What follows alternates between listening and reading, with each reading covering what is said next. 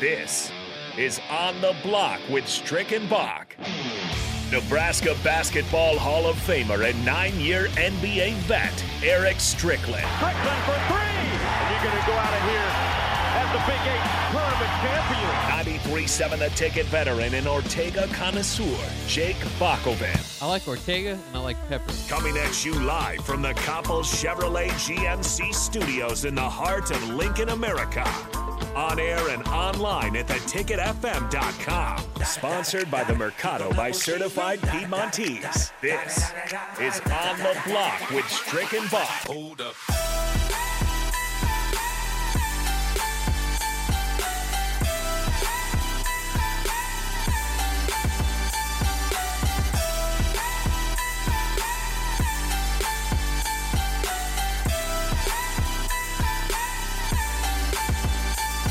We're back here on the block on 93.7 The Ticket. Happy Sweet 16 Day to everybody out there. And of course, we will dive into that here in a few minutes. I did want to recap uh, what we got going on here in a few minutes. Mitch Sherman of The Athletic will join us around 525 where we can uh, jump into some Husker topics because the biggest news of the day is Xavier Betts no longer with the football team. Uh, Scott Frost announced that earlier today at his press conference. I know we went over it a little bit strict, but for the new listeners, uh, what, what was your first thoughts about Xavier Betts not being on the football team? Yeah, it was it was it was odd. I mean, like I said before in the in the in the previous hour, it, it, it was I, I can't overly speak on it because I did the same thing. You know, I was in spring practice when I was there, and then I didn't show up. I knew I was getting calls. I don't think Scott. I don't think Tom. Let me just say, I don't think Tom Osborne handled it the same way because I'm sure he fielded some same questions. Well, you know, I know Strick was out here, but all of a sudden, uh, you know, Strick is no longer here. So, you know, what's going on? Well, Strick is no longer part of the team. I, I just don't think Tom Osborne handled it the same way. But yeah, it's pretty tough because it's so much speculation. We just don't know what the true answer is. We don't know uh, what he may be dealing with. We don't know if it's something internally. We don't know if it's something family related. We don't know if he's just burnt out. And um, you know, Scott didn't give us much to to go on in that in that element. Uh, he did seem a little frustrated, so there seemed to be some frustration there. But then he cleared that up to say that it wasn't disciplinary. Uh, it, wasn't a, dis- a disciplinary thing. So, you know, at that point, then you can only speculate that he he's just tired. He's burnt out. Uh, he's mentally drained. Um, the competition maybe got to him, um, and or maybe he just don't want it. He just don't really want to play football. He'd much rather just kind of get through it and, and move on with his life. So um, it's very unfortunate because he definitely had tremendous upside and so much uh, left to, to offer to the University of Nebraska.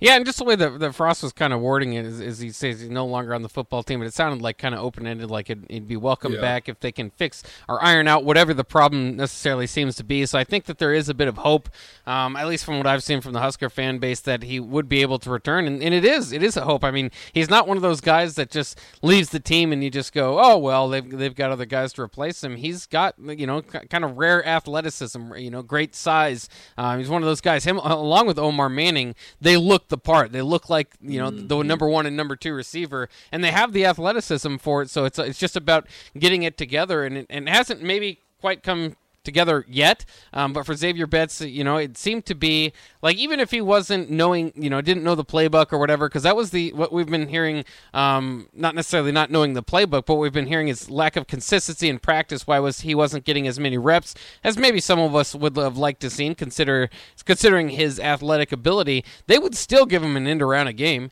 and an end around, uh, you know, at, at one time he broke one away for 83 yards, um, but they would at least do it once a game just because he was that special of an athlete. They knew that he could break it, and he did a few times on those end arounds. Um, so we'll kind of see and, and follow and, and, and see how that goes with, with Xavier Betts, um, and uh, and you know hopefully for Nebraska's sake he does return on, on the good side of things. And this is this is where we're we're kind of used to us being Husker fans, right? Like we're very well trained now at, at, at learning bad news and, and how we react to it. Um, but there was good news last night, at least for the basketball program, um, as uh, I think it was uh, Husker Online and, and, and Robin Washut caught up to Blaise Keita and, and confirmed his commitment at this point in time to um, to the Nebraska basketball program. And I and I suppose after Matt Abdelmassih left, um, there was you know a report out there that he was he was kind of a maybe as far as a commitment. It didn't take long for Fred Hoiberg and staff to get in there and make sure that he's coming. A big part, you know, kind of that true center, that big, you know, he's a six eleven number one uh, center as far as uh, community or, or, or, the JC, the JUCO level goes. Um, so he's a big get for Nebraska, probably along with Ramel Lloyd. People are looking forward to those guys getting here, and, and now the Ramel Lloyd thing is out there. We'll kind of see if he's still as interested with that Matt Abdelmassih, and, and maybe has nothing to do with Abdelmassih with these guys too. You know, young kids change their minds all the time, but uh, certainly huge for Blaise Keita um, to confirm his commitment, especially after Eduardo Andre decided to hit the transfer portal the other day.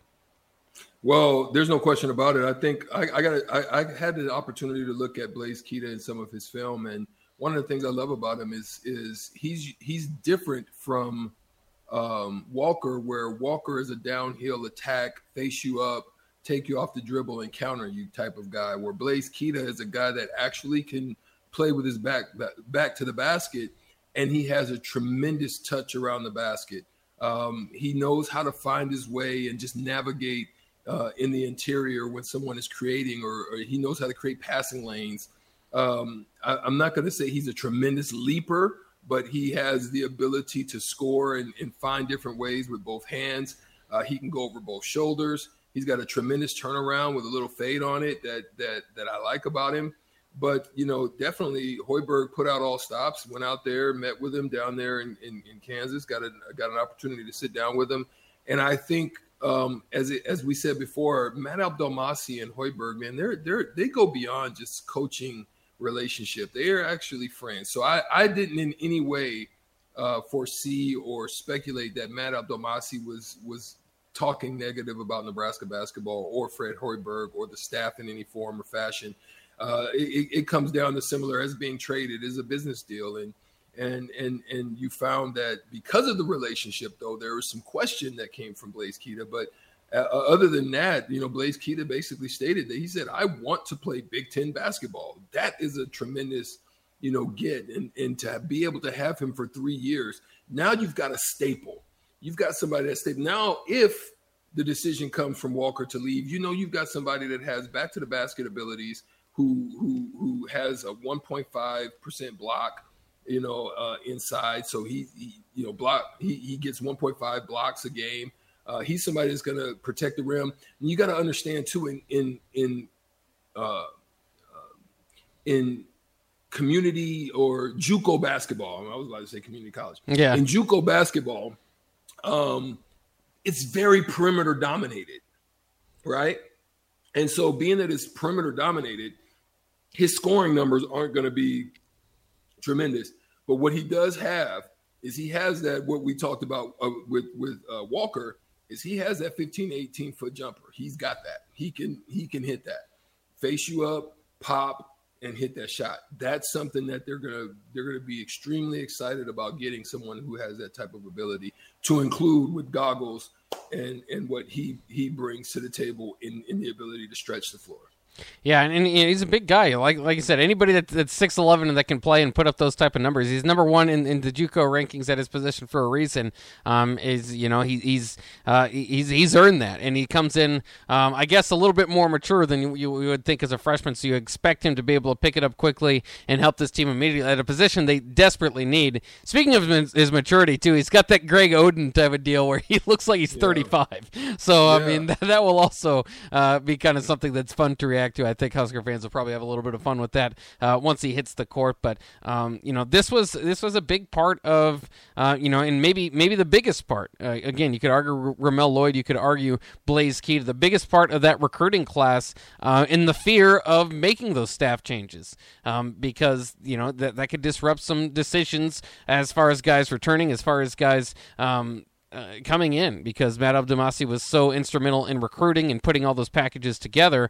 Uh, it's good to see at least he'll still leave a lasting impression for Nebraska and the fact that uh, they'll be able to bring those guys in, hopefully all of them. Um, but as of right now, in the very least, Blaise Keita setting uh, set to come into Nebraska. And as I mentioned, the transfer. Well, get, we're getting getting Ramel Lloyd is is the next phase that has to probably happen.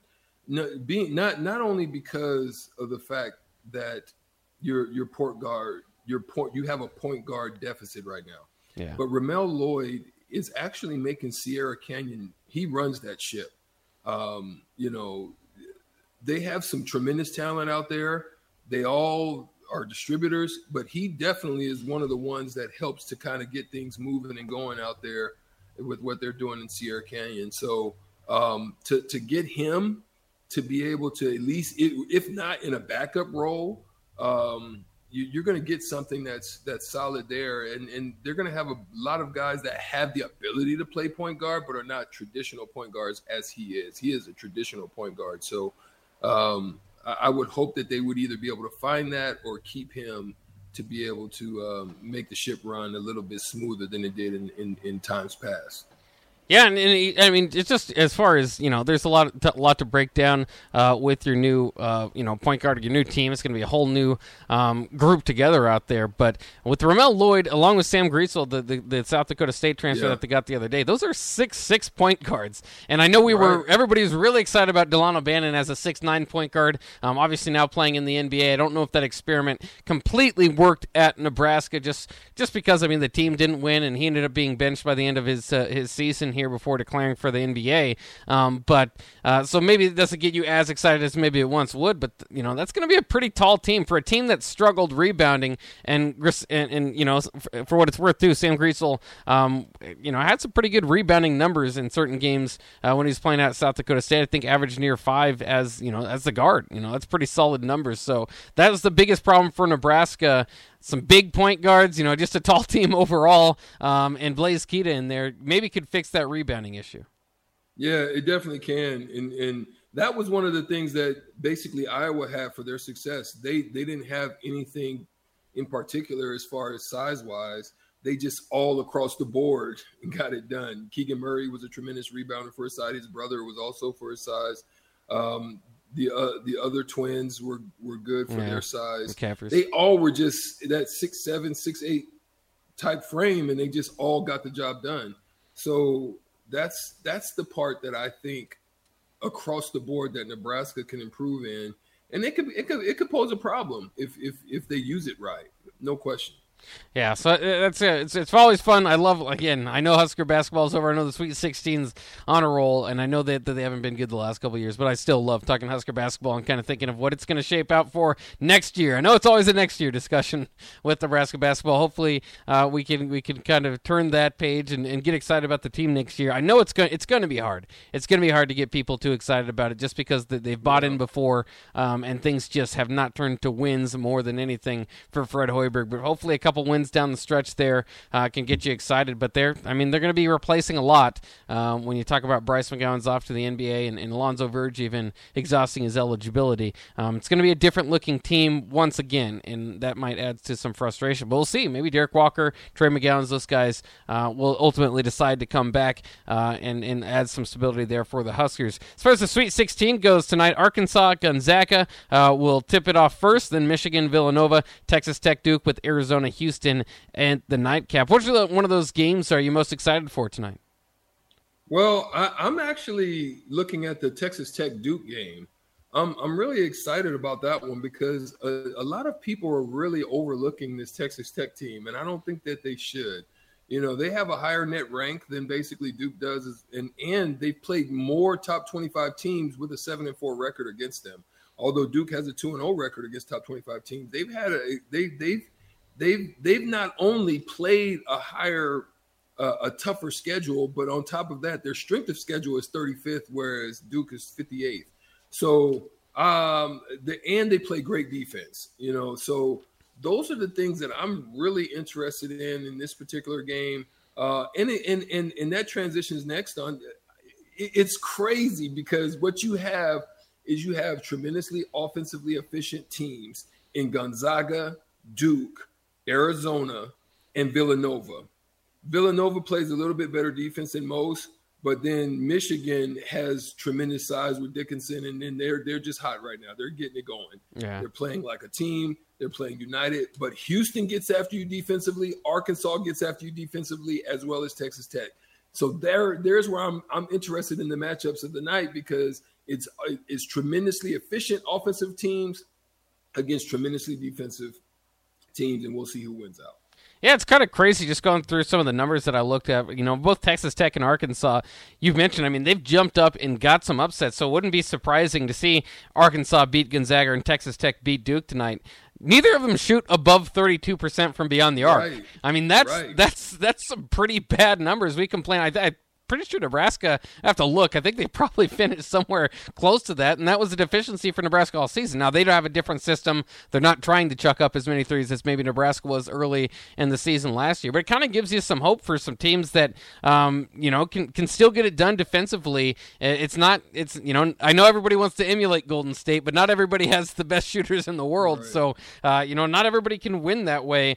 And so this will be a fascinating uh, couple of games tonight. Um, I, I agree with you. Texas Tech Duke is, is I, I think any Duke game with you know it could be the end of Coach K and his run um, is almost must watch television at this point just to see how it goes. That and it's not hard to watch Duke. They've got you know about five guys at least that are going to be on NBA rosters here in the next couple of years. Um, you know, starting there with Paolo Banchero, uh, and uh, and and you know it- it's it's just an amazing program to watch. Um, but Texas Tech has wins over Tennessee. They beat Baylor twice. They beat Kansas this year. Uh, Texas. Um, like I said, don't shoot particularly well, but they can muddy it up, and, and they've had success obviously in the last couple of years under Chris Beard. Now a new regime there, um, but they could get it get it going quite well if they get an upset over Texas, or excuse me, over Duke. Um, Arkansas Gonzaga. Um, I, I you know if. Do you have your, your winning team still available to you that you picked in your one bracket? Yes. I lost Auburn, so now I'm clinging to Gonzaga as my number two choice. Uh, I just feel really I have. Arizona and Yeah, Arizona. That's right. Arizona's still out there too tonight. Um, I love that for the nightcap game. Um, but I was saying for Gonzaga, I just feel very comfortable. Obviously, they've got their own talent and, and their success that they've had there in the past. But I, I think Nembhard, if I had one guy that needed to take a shot in this tournament that I felt comfortable with, um, that guy's got ice in his veins. So I feel pretty good about him. Drew Timme, we saw him in the second uh, half kind of take over that game to get them to the Sweet 16. Uh, might be the best college basketball player left in the group as far as just career accomplishments and how it's all going to add up. Um, and then, of course, they have, you know, Chet Holmgren, uh, the big man there. But I, I still He's think, probably out of here. Chet's probably gone. oh, yeah, he's like a top Um, five pick. Drew, I actually refereed him in high school. He was at Richardson High School when I was in Texas, so I, I refereed a lot of his games. So I got a chance to see him up close. He's very skilled. He's he's a very skilled guy. I just don't know how much it'll translate. I Right. think he, with his ability to stretch the floor is going to always help, but to play at the positions, he doesn't remind me of a Draymond Green or anything like that. He's not a tremendous leaper, so some of the uh, deficiencies there um, would would maybe catch up with him. But I still think with his ability to shoot the ball, if he really really hones in on that, he'll he can be a pro. And of course, Michigan Villanova, the one that a lot of Big Ten fans are going to be interested in. Michigan's been pretty loud vocal this week with Hunter Dickinson talking about the rest of the Big Ten, how they're sitting at home watching this Michigan team. But Villanova, I, you know, I always just go back to Jay Wright. He might be, you know, with Coach K leaving, might be taking that mantle as the top coach in the nation. Certainly, if he wins the third championship this year, that would be the case. Um, they've got some, some excellent guard play, and they always do well. They've done well with their guard play before. It's kind of interesting. They only have a, like a six man rotation. And uh, and you know we, we talked about Creighton the other day playing with a six man rotation and how that hurt him. Villanova's keyed in. That. I mean every guy there has kind of got their role. Um, but uh, Collin Gillespie and Justin Moore I expect uh, to carry Villanova over Michigan there. I'll still be cheering for the Big Ten as I always will be. Um, and maybe Eric Michigan gets Dixon. Eric Dixon is a, trim, a big body. Oh, You know, yeah. he ain't he ain't big. He's you know six eight, maybe six nine stretching. But to be able to keep Hunter Dickinson from getting to where he wants to, he has the ability to do it. If he doesn't get into foul trouble, they'll, they'll this will be a tight game. If he does, it could be trouble. And we talked about Texas Tech, Duke, the nightcap, Arizona in Houston. Uh, I know you picked Arizona, and and you know they're just an incredible team. Won 17 of 18 games now, 20 plus or 20 assists per game, basically. Uh, Bennedict Mathurin is going to be a top 10 pick, probably. You know the, the Pac-12 Player of the Year. Um, that's got another seven footer in Christian Koloko that'll probably be a first rounder. So they've got some talent on that team. That being said. Um, probably you know pretty close to losing that last game. Do you think it helps at times to have a scare early in the tournament uh, to kind of get your mind right?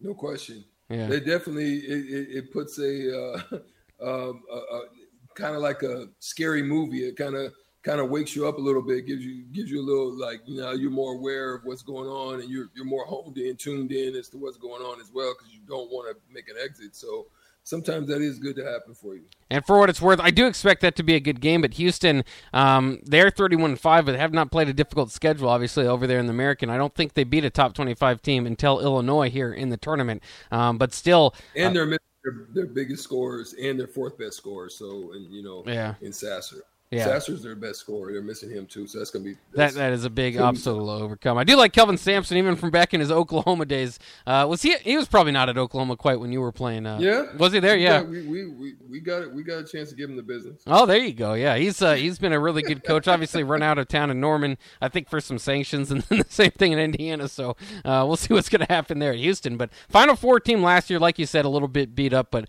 I still think they can push Arizona tonight. Ultimately, I like your national champion Arizona to get out of that game. Uh, we're going to take a quick break here because we're up against it. But uh, when we come back, it'll be time for Mitch Sherman of the Athletic. Uh, we'll dive into some of these tournament games as well as, most importantly, the Xavier Betts situation. Try to get his read on that and where the Husker football team is moving uh, through this spring. How's how it's going? That's next here on the block on 93.7 The Ticket.